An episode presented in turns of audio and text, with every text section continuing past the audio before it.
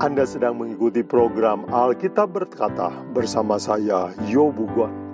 Jika Anda mempunyai pertanyaan Alkitab atau permintaan doa, hubungi kami di 0821 1610 1612. Jadi kita akan belajar hari ini adalah mengungkap misteri kematian. Mari kita tunduk kepala untuk berdoa.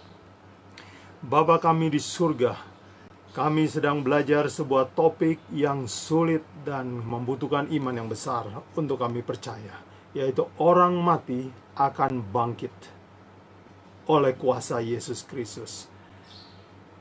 Berikan kami iman, Roh Kudus berbicara dalam hati kami, supaya kami dituntun mengerti hal yang benar. Kami berdoa ini dalam nama Yesus, Juru Selamat kami. Amin. Baik, saudara sekalian, kematian adalah masalah terbesar manusia yang belum ada obatnya, belum ada solusinya, dan satu-satunya orang, tokoh agama di dalam seluruh dunia ini sepanjang sejarah yang menawarkan solusi untuk kematian hanya seorang bernama Yesus Kristus. Dan orang yang bernama Yesus Kristus ini menjanjikannya lewat firman Tuhan, yaitu Alkitab. Misalnya kita baca di dalam Yohanes 11 ayat 25, Yesus berkata, Akulah kebangkitan dan hidup, barang siapa percaya kepadaku, dia tidak akan mati selamanya, tapi dan setiap orang yang hidup dan percaya kepadaku uh, tidak akan mati selama-lamanya. Percayakah engkau akan hal ini?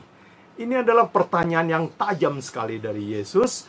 Saudara, Yesus katakan, "Saya adalah punya hidup dan bisa membangkitkan orang." Pertanyaan tajam dari Yesus adalah, Percayakah saudara akan hal ini? Dan saudara sekalian, Yesus tahu bahwa percaya bahwa orang mati suatu hari akan keluar dari kuburan adalah sebuah perkara yang sulit dipercaya sehingga Yesus melakukan sebuah demonstrasi. Mari kita buka pelajaran kita hari ini dari Yohanes 11. Yohanes 11 adalah kisah tentang seorang bernama Lazarus sudah mati empat hari dan dibangkitkan oleh Yesus keluar dari kuburan dalam keadaan masih berbungkuskan kain kafan. Yesus kenapa harus melakukan hal ini? Mari kita simak beberapa ayat. Yohanes 11 ayat 1. Ada seorang yang sedang sakit namanya Lazarus dan ia tinggal di Betania, kampung Maria dan adiknya Marta. Jadi ada seorang yang sakit dan berita sakitnya, sakit berat kelihatannya disampaikan kepada Yesus. Tapi saudara lihat apa yang Yesus lakukan. Mari kita lihat dalam ayat yang ke-6. Yohanes 11 ayat yang ke-6 katakan demikian. Namun setelah didengarnya bahwa Lazarus sakit, Perhatikan kalimat berikutnya. Ia sengaja tinggal dua hari lagi di tempat di mana ia berada. Jadi bukannya cepat-cepat pergi melihat orang sakit, dikatakan oleh Alkitab, Yesus sengaja berlambat-lambat. Kenapa saudara sekalian? Yesus melakukannya dengan sengaja sebab dia akan memperlihatkan suatu mujizat supaya orang-orang percaya apa yang Yesus bilang bahwa orang mati bisa bangkit kalau percaya kepada Yesus Kristus. Lalu benarlah orang itu mati, ya. Yesus berlambat-lambat dan akhirnya Lazarus ini mati. Mari kita baca di dalam Yohanes 11 ayat ke-11. Alkitab mencatat demikian, Demikianlah perkataannya dan sesudah itu Yesus berkata kepada mereka, katanya, Lazarus, saudara kita, telah tertidur. Tetapi mari kita aku pergi ke sana untuk membangunkan dia dari tidurnya. Jadi murid-muridnya kira bahwa Lazarus ini benar-benar tidur. Dan di ayat 14, karena itu Yesus dengan terus terang berkata, Lazarus sudah mati. Mari kita ke sana. Jadi Yesus menunggu Lazarus harus mati dulu. Nah, saudara sekalian, kenapa hal ini Yesus lakukan? Nah, kalau saudara baca Alkitab dengan teliti, saudara akan dapati bahwa pada zaman Yesus ada dua pendapat yang ekstrim tentang orang mati. Ekstrim yang pertama datang dari orang Saduki. Kalau saudara baca di dalam Markus 12 ayat 18 misalnya dikatakan oleh Alkitab bahwa orang Saduki tidak percaya kebangkitan. Dia tidak percaya dunia roh. Dia tidak percaya yang hal-hal yang uh, gaib seperti itu. Jadi orang Saduki nggak percaya semua yang Yesus katakan ini. Itu sebabnya orang Saduki pernah menjebak Yesus dengan pertanyaan yang sulit-sulit mengenai kebangkitan Lalu ada satu lagi pandangan yang ekstrim yang lain, yaitu orang Farisi. Orang Farisi pada umumnya percaya bahwa orang mati itu yang mati itu badannya, tapi rohnya tidak mati. Itu sebabnya kalau saudara baca di Alkitab, ketika suatu kali, suatu kali setelah Yesus bangkit dari kubur, dia menemui murid-muridnya di dalam suatu ruangan tertutup dan pintu ditutup, Yesus bisa masuk, padahal Yesus ini sudah bangkit. Dan di dalam Lukas 24 ayat 37, murid-murid berteriak, hantu. Mereka kira Yesus ini adalah hantu. Dalam bahasa Inggris disebutkan the spirit, artinya ya arwah. Kalau begitu, orang Farisi punya satu ekstrim lagi memandang bahwa orang mati ada arwahnya. Yang mati adalah badannya Nah, dengan semua kebingungan dan kesalahpahaman itu, Yesus sengaja membuat sebuah demonstrasi. Apa itu artinya kematian? Dan apa itu artinya kebangkitan? Nah, saudara lihat, di dalam ayat Yohanes 11 ayat 14 dikatakan, karena itu Yesus berkata dengan terus terang, Lazarus sudah mati. Kalau begitu, Yesus menyamakan mati dengan orang tidur, yaitu tidak tahu apa-apa. Begitulah konsep mati yang diajarkan oleh Yesus. Dan kalau saudara buka seluruh Alkitab, Alkitab pun memberi konsep kepada kita tentang apa artinya mati. Saudara sekalian, sebelum kita mengerti apa artinya mati, Tentu kita harus belajar apa artinya hidup. Hidup pertama diberikan oleh Allah kepada manusia adalah kepada Adam dan Hawa. Dan bagaimana cara Adam dan Hawa memperoleh hidup? Menurut kejadian 2 ayat 7 dikatakan, Lalu Tuhan Allah membentuk manusia dari debu tanah dan menghembuskan nafas hidup ke dalam hidungnya dan jadilah mereka manusia itu makhluk yang hidup. Kalau begitu, menurut Alkitab, hidup itu datang dari dua unsur. Unsur yang pertama adalah debu tanah, unsur yang kedua adalah nafas dari Allah. Tetapi kita baca cerita sedih di Alkitab bahwa manusia melanggar perintah Allah dan mereka mati. Pertanyaan para pendengar sekalian, Seringkali orang bertanya sama saya, kenapa Tuhan begitu galak? Hanya melanggar sedikit langsung mati. Sudah sekalian saya ingin terangkan ini dengan bahasa yang sederhana. Bahwa sebenarnya Tuhan tidak menginginkan kematian. Kematian itu adalah manusia uh, mau melawan atau terpisah dari Tuhan. Dengan demikian, karena terpisah, energi dari Tuhan tentu saja tidak bisa mengalir ke dalam hidup manusia. Dengan demikian manusia akan mati, bukan? Saudara lihat HP kita yang sederhana. HP kita kalau mau hidup selamanya dia harus di dicolokkan dengan listrik selamanya, bukan? pada saat saudara cabut itu colokan charger, HP ini akan mati cepat atau lambat. Bukankah begitu?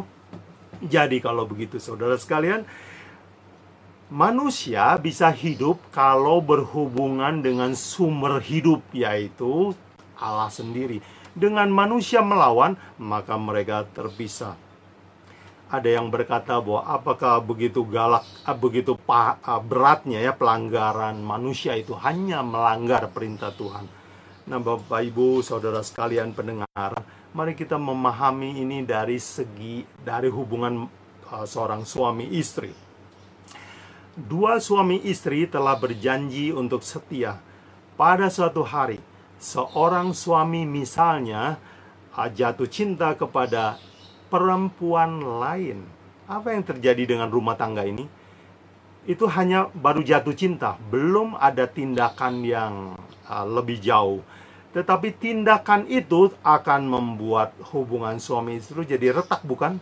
Kecurigaan demi kecurigaan mulai muncul. Rumah tangga sering berantem, makin lama, makin jauh, makin jauh. Nah, sekarang kita bisa mengerti bahwa semua perbuatan tidak setia akan membuat hubungan jadi jauh. Dan hubungan jauh dengan Tuhan akibatnya adalah mati itu sebabnya Paulus katakan dalam Roma, upah dosa adalah maut alias mati. Nah, apa yang terjadi pada saat seseorang mati? Menurut kejadian 3 ayat 19 Tuhan katakan karena engkau dibikin dari debu tanah dari debu, kamu akan kembali jadi debu. Nah sekarang tadi kita belajar bahwa hidup manusia dibentuk dari dua unsur Unsur pertama adalah debu tanah, unsur yang kedua adalah nafas Allah. Kalau debu kembali kepada debu, lalu nafasnya pergi ke mana? Kita baca di dalam Pengkhotbah 12 ayat 7. Pengkhotbah katakan bahwa kalau manusia mati, tubuhnya akan jadi debu, nafasnya kembali kepada Allah yang punya. Nah, saudara pendengar sekalian, ada orang salah paham termasuk orang Farisi juga. Mereka pikir orang mati langsung masuk surga karena katanya nafasnya kembali kepada Allah. Tetapi perlu saudara ketahui bahwa Pengkhotbah 12 ayat 7 adalah ayat untuk semua manusia, bukan manusia yang percaya sama Tuhan saja. Jadi kalau begitu, tidak mungkin kan orang uh, jahat pun uh, masuk surga. Kalau begitu, yang disebut nafas kembali kepada Allah itu bukan sesuatu yang makhluk hidup kembali kepada Allah, hanya nafas karena memang nafas itu Tuhan yang kasih. Kalau begitu, saudara sekalian, kita belajar bahwa Alkitab memberi keterangan tentang keadaan orang mati. Ya, ciri-ciri yang ke satu. Ya, uh, ciri ke satu tentang prinsip orang mati adalah satu, orang mati tidak ada arwahnya. Di dalam imamat, di dalam kitab ulangan, misalnya imamat 19 ayat 31, Tuhan melarang orang Israel untuk berhubungan dengan arwah-arwah. Siapa yang berhubungan sama arwah akan dihukum mati. Dengan kata lain, Tuhan tidak mau manusia percaya kepada arwah memang kalau orang mati habis, tidak ada yang sisa. Itu sebabnya kenapa kita perlu Tuhan. Kalau orang mati seandainya masuk surga, tentu saja kita tidak perlu juru selamat atau bahkan menunggu Yesus datang. Nah, kita lihat ciri yang kedua dari keadaan orang mati menurut Alkitab adalah seperti yang Yesus katakan, tidur alias tidak tahu apa-apa atau tidak sadar. Di dalam kitab Pengkhotbah 9 ayat 5, Raja Salomo yang bijaksana itu mengambil kesimpulan begini. Orang hidup tahu bahwa dia akan mati, tetapi orang mati tidak tahu apa-apa. Clear sekali. Jadi orang mati itu tidur. Dia tidak ada roh yang pergi jalan-jalan, uh, dia tidur, tidak tahu apa-apa dan tidak bisa berkomunikasi. Prinsip yang nomor tiga adalah dia tidak ke surga. Orang mati tidak naik ke surga. Nah, mari kita perhatikan beberapa hal yang menarik dalam Yohanes 11. Misalnya, Yohanes 11 ayat yang ke-17. Maka ketika Yesus tiba, didapatinya Lazarus setelah empat hari berbaring dalam kubur, ya sudah bau empat hari. Lalu saudara lihat di dalam ayat yang ke-33, ketika Yesus melihat Maria menangis dan juga orang Yahudi yang bersama dengan dia, maka maskullah hatinya, hati Yesus. Ia sangat terharu ayat 35, ayat terpendek dalam Alkitab. Maka menangislah Yesus. Pertanyaan saudara sekalian, mengapa Maria menangis dan mengapa Yesus menangis? Logikanya, seandainya Lazarus masuk surga, nggak ada yang perlu nangis, bukan? Tetapi Maria nangis, Yesus juga nangis. Kalau begitu, tidaklah mungkin Lazarus ini masuk surga waktu dia mati mati ya mati, tinggal di dalam kuburan. Lalu kalau saudara baca cerita di dalam Yohanes 11 ini, Yesus akhirnya membangkitkan Lazarus ya. Misalnya saudara buka dibaca di dalam ayat 39, Yesus berkata, "Angkat batu itu." Batu kuburan suruh angkat. Lalu Yesus berseru dengan suara keras katanya dalam ayat 43, "Lazarus, mari keluar." Orang ini keluar dalam keadaan masih dibungkus dengan kain kafan. Mengerikan sekali. Kuburannya kosong, manusianya keluar. Kalau begitu, seandainya, seandainya Lazarus masuk surga, tentu dia akan protes sama Yesus. Kenapa saya sudah masuk surga dipanggil lagi masuk hidup hidup lagi di dunia yang susah ini. Jadi, saudara sekalian, dari Yohanes 11 kita dapat di satu kesimpulan yang sangat meyakinkan bahwa orang mati bukannya ke surga, dia tidur di dalam tanah menunggu suara Yesus Kristus membangkitkan dia dari kuburan. Kalau begitu saudara sekalian, pengertian bahwa orang mati ada arwah, orang mati itu masih punya kesadaran bahwa yang mati itu badannya, dan badannya di tanah, jiwanya pergi ke surga, itu adalah semuanya adalah salah pengertian, salah kaprah.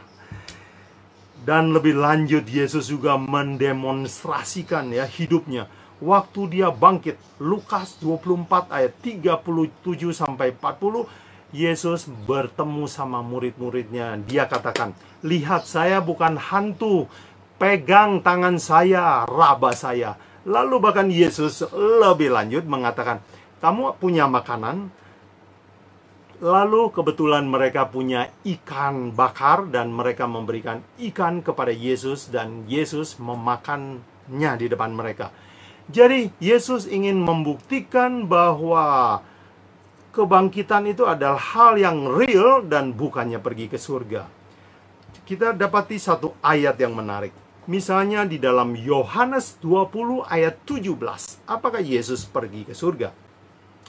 Waktu hari Minggu ketika Yesus bangkit, Maria ketika melihat Yesus senang sekali dan dia mau pegang kaki Yesus. Tetapi apa yang Yesus katakan? Maria, jangan pegang saya sebab saya belum pergi kepada Bapa.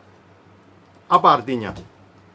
Artinya Yesus ketika mati, dia tidur di kuburan, dia tidak pergi ke surga. Jelas sekali.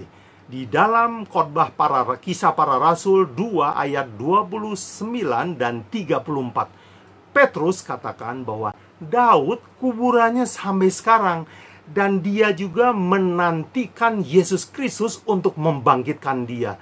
Dan dia katakan bahwa Daud di ayat 34 bukannya Daud yang telah naik ke surga, dengan kata lain, Rasul Petrus juga bilang bahwa Daud itu di kuburan tidak pergi ke surga, dia menantikan hari kebangkitan.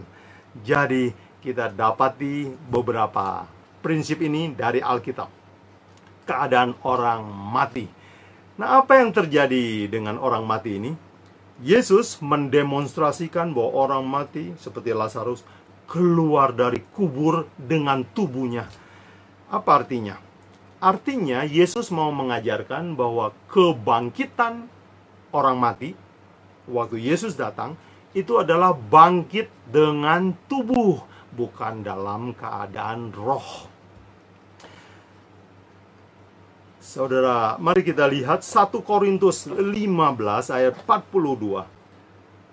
1 Korintus 15 42 Paulus membuktikan panjang lebar. Dan dia katakan di dalam 42 demikian pula halnya dengan kebangkitan orang mati ditabur dalam kebinasaan dibangkitkan dalam ketidakbinasaan. Yang ditaburkan, dikuburkan adalah tubuh alamiah, yang dibangkitkan adalah tubuh rohania. Jadi Paulus percaya bahwa orang bangkit itu benar-benar keluar dari kuburan, tapi bukan dengan tubuh yang lama, tapi tubuh yang diperbaharui sempurna. Kabar baik buat saudara sekalian yang cacat, yang lahir dengan ketidaksempurnaan bahwa pada hari Yesus membangkitkan saudara, membangkitkan manusia, semua ketidaksempurnaan hilang, kita hidup dalam kesempurnaan dengan tubuh dan fisik yang sempurna. Nah, kenapa demikian? Sebab memang Adam, nenek moyang kita, memang diciptakan Tuhan dengan tubuh yang beneran. Setelah jatuh dalam dosa, mereka kehilangan hidup sekarang Tuhan akan membangkitkan dalam keadaan seperti yang semula. Jadi kalau begitu, yang disebut kebangkitan adalah sama seperti waktu Adam belum berdosa, yaitu ada tubuhnya saudara sekalian. Dan di dalam kehidupan yang baru, kita akan masuk di dalam hidup yang normal, ya, di mana orang akan bekerja, orang akan belajar, hidup itu dilanjutkan hanya tidak ada celaka dan tidak ada kematian. Nah, saudara pendengar sekalian, suatu hari akan ada kebangkitan. Sekarang kita akan mengajukan pertanyaan terakhir. Kapankah manusia akan dibangkitkan? Mari kita baca Yohanes 14 ayat yang ketiga. Yohanes 14 ayat ketiga, Yesus ketika akan berpisah dengan muridnya memberikan janji seperti ini. Dia katakan, ya, jangan gelisah hatimu, percayalah kepada Allah, percayalah kepadaku. Saya baca yang ketiga, dan ke mana aku pergi, eh, ah, maaf, tiga, dan apabila aku akan pergi ke situ dan menyediakan tempat bagimu, aku akan datang kembali membawa kamu ke tempatku supaya di mana tempat aku berada kamu pun berada. Kalau begitu saudara sekalian, kapankah kebangkitan akan terjadi? Waktu Yesus datang kembali ke bumi dan dikatakan dia akan menjemput. Kita nggak bisa pergi sendiri saudara sekalian.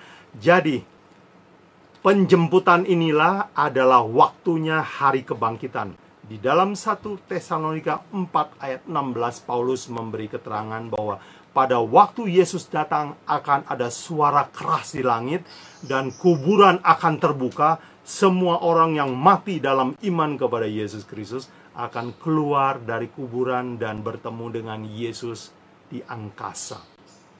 Saudara sekalian, hari ini pelajaran kita telah selesai. Kita telah belajar tentang keadaan orang mati. Apa itu kematian? dan ciri-ciri kematian bahwa orang mati tidak tahu apa-apa dan orang mati tidak pergi ke surga. Orang mati menunggu kebangkitan. Kapankah orang kita akan mengalami kebangkitan? Waktu Yesus datang lagi ke dunia ini. Itu sebabnya pengharapan pengharapan akan kedatangan Yesus adalah pengharapan terbesar orang yang percaya kepadanya. Saudara sekalian, Mungkin saudara dalam hati masih meragukan hal ini. Saudara boleh tulis komentar atau pendapat pertanyaan ke nomor yang kami sediakan. Tapi saudara sekalian, Yesus berkata bahwa kalau mari kita buka satu ayat penutup. Ibrani 2 ayat 3 dan 4.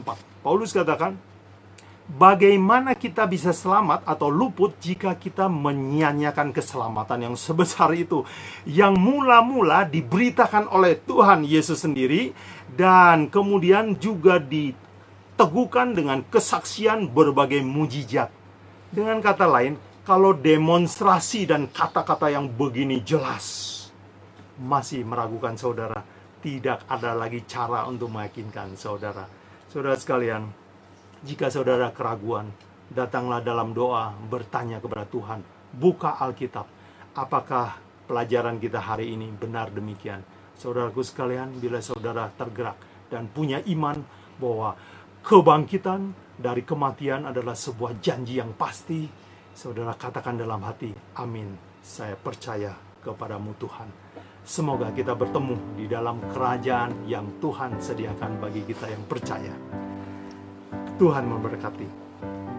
Bila mana saudara ada pertanyaan, komentar, tanggapan, saran, saudara boleh kirimkan ke nomor kami 0821 1610 1612.